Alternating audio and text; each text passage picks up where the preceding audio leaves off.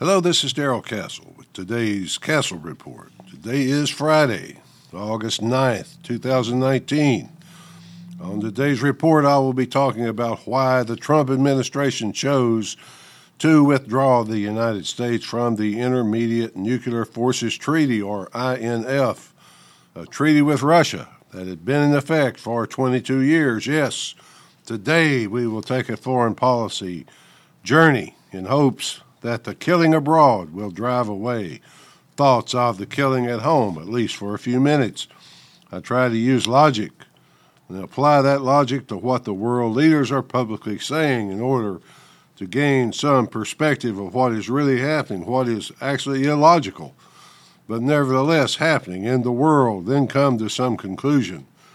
Given the evidence that I have, the INF Treaty was painstakingly negotiated by President Reagan and the leader of the Soviet Union at the time, Mikhail Gorbachev. Finally, it was signed in 1987. It became an integral step in the dismantling of the Soviet Union and the relaxation of tensions between those two countries. President Reagan acted on behalf of Europe. He removed much of the nuclear threat to our NATO allies, intermediate range missiles, have a range of 310 to 3,400 miles. Therefore, they were no threat to the United States.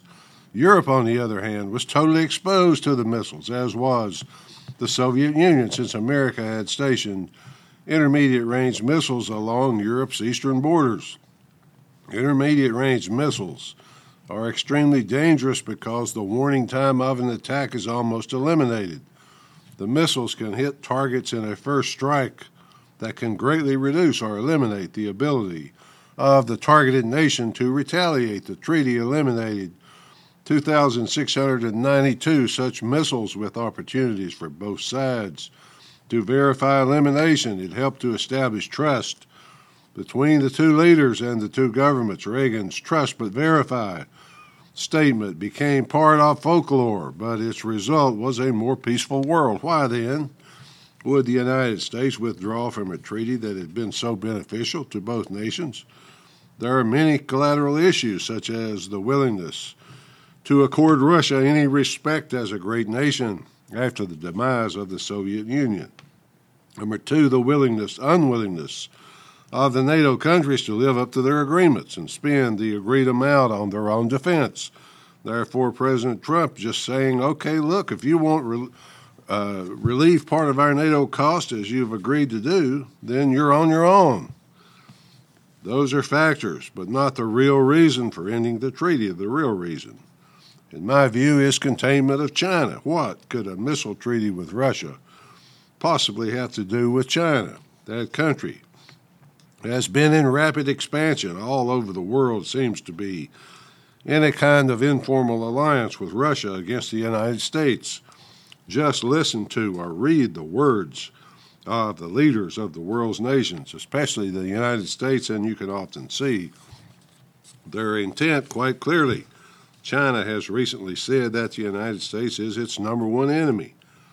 You are aware that there is a trade war going on between China and the United States, and now China has expanded that to a currency war. Earlier this week, President Trump applied a 10% tariff to the last $300 billion of Chinese goods shipping without tariff. That could be devastating to a Chinese economy, completely dependent on exports. Everything made in China will now cost more than before the tariffs. The world's economy already slowing, due in part to increasing debt loads of the various trading partners as well as sanctions placed on various nations by the United States. The Chinese had to either retaliate for the tariffs or lose face, so they allowed their currency, the yuan, to devalue.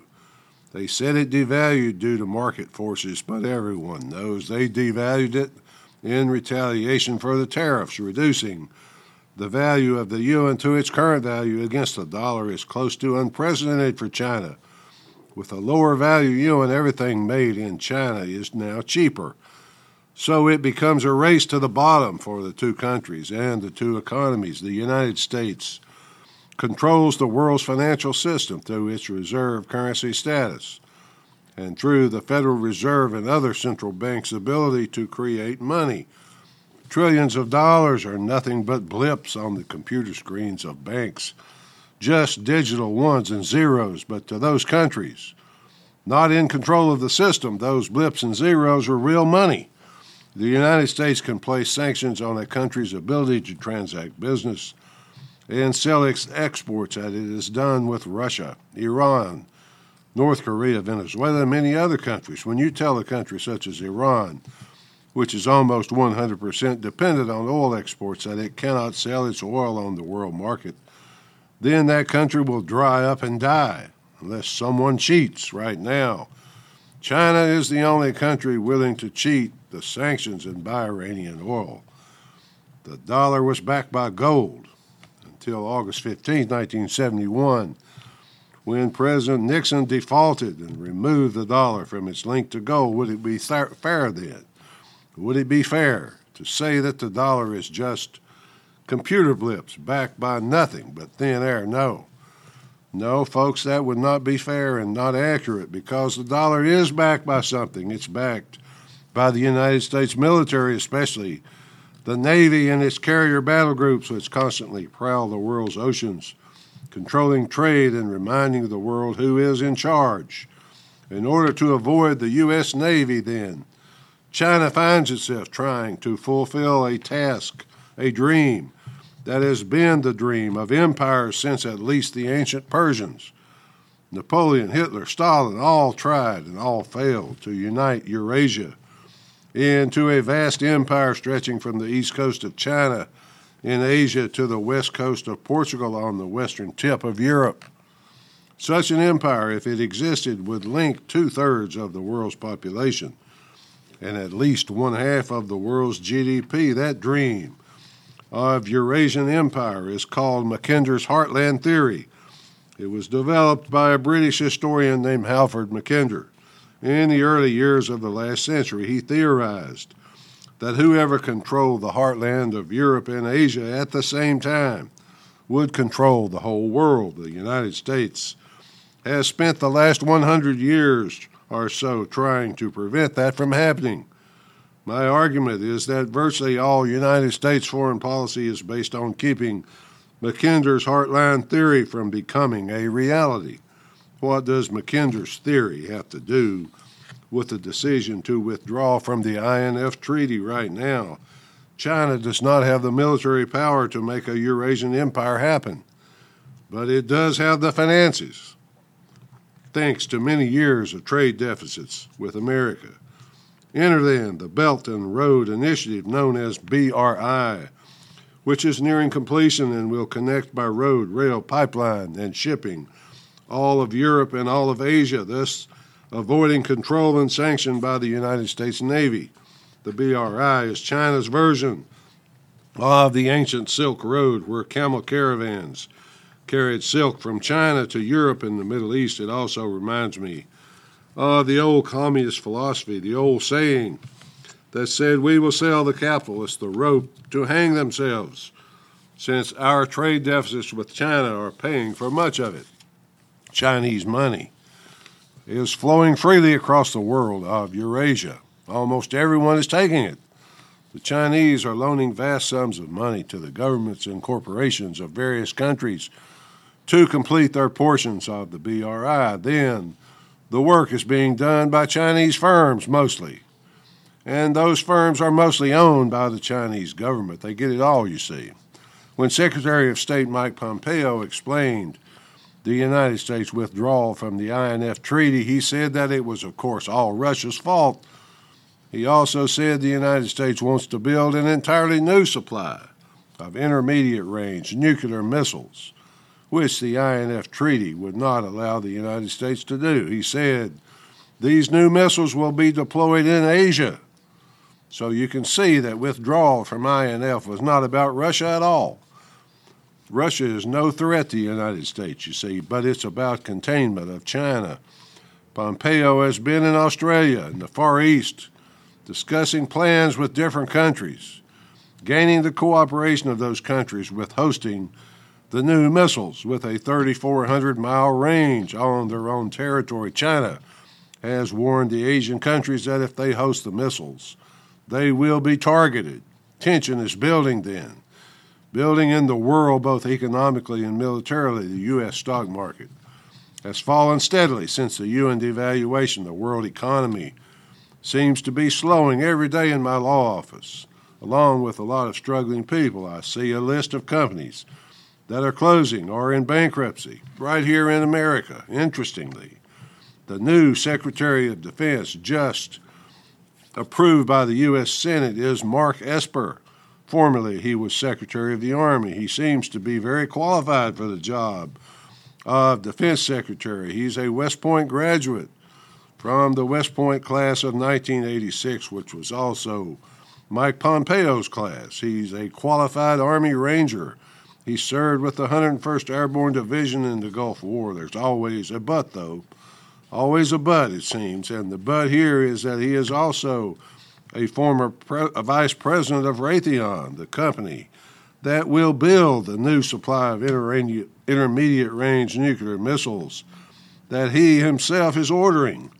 Is this just business as usual in the swamp? That makes up Washington, D.C., I can't help but think it is. It's just business as usual. Just move along here, folks. Nothing, nothing to see here. The Chinese use trade policies such as the World Trade Organization and now BRI as tools to further Chinese national interests. China's largest global corporations are state owned and are used as an arm of the Chinese government. American corporations, on the other hand, use money to lobby and influence the foreign policy of the United States to enrich only themselves. There's no patriotism left in the corporate world. Very little, if any, in the political world. Patriotism is just a quaint concept for little people like us, not for those who really matter. These corporations, offshore manufacturing, import commodities at low prices because the commodities they import are subsidized by the Chinese government. They move operations overseas to avoid American taxes and then come running to the military every time they encounter a hostile group abroad. They demand cheap labor at home. They're more than willing to import the third world in order to get that cheap labor. They have found it's cheaper to lobby the government to bring the third world here than it is to move to the third world. This is all very legal and all approved by Congress and the United States Senate, except, of course, for what Google is alleged to be doing right now, which is aiding the Chinese Communist military against the interest of the United States. In conclusion, folks, we won the Cold War. It cost a lot of money, a lot of lives, but the Soviet Union collapsed as a failed concept. Now it seems we're in an even more dangerous Cold War with China that could turn hot if someone strikes a match in the wrong place. Why is all this necessary? Why can't we just mind our own business? Encircling China and Russia with nuclear missiles seems like a really bad idea to me. Powerful forces work every day behind the scenes. Day and night they work to keep American leaders from doing the right thing. There's a very clear and obvious choice for America. Unless we make the correct choice, we will end up morally, financially bankrupt, and without any status in the world. That seems to be no motivation to do those things, no motivation at all to do the right thing. Our only choice is to continue a policy that has failed time and time again. Paul Craig Roberts pointed out in a recent article that Donald Trump campaigned on the promise of rapprochement with Russia and withdrawal from the Mideast wars. But the deep state will simply not allow those things to happen, and as a result of fear that he might do what he promised, he has spent his entire first term fighting off completely groundless charges of Russian collusion. Tulsi Gabbard, the smartest and most sensible Democrat in a long, long time, also advocates minding our own business. The New York Times, the Washington Post, and CNN have already determined that Tulsi is not a credible candidate. My understanding is that she will not be allowed in future Democrat debates because she is, quote, not credible. The result is that no matter who is elected, the madness continues. Nothing will ever change. They have to have their wars, you see. They don't care how much money the Democrats give away as long as they can keep their wars. Finally, folks, this is all evidence that representative government in the true sense is just an illusion.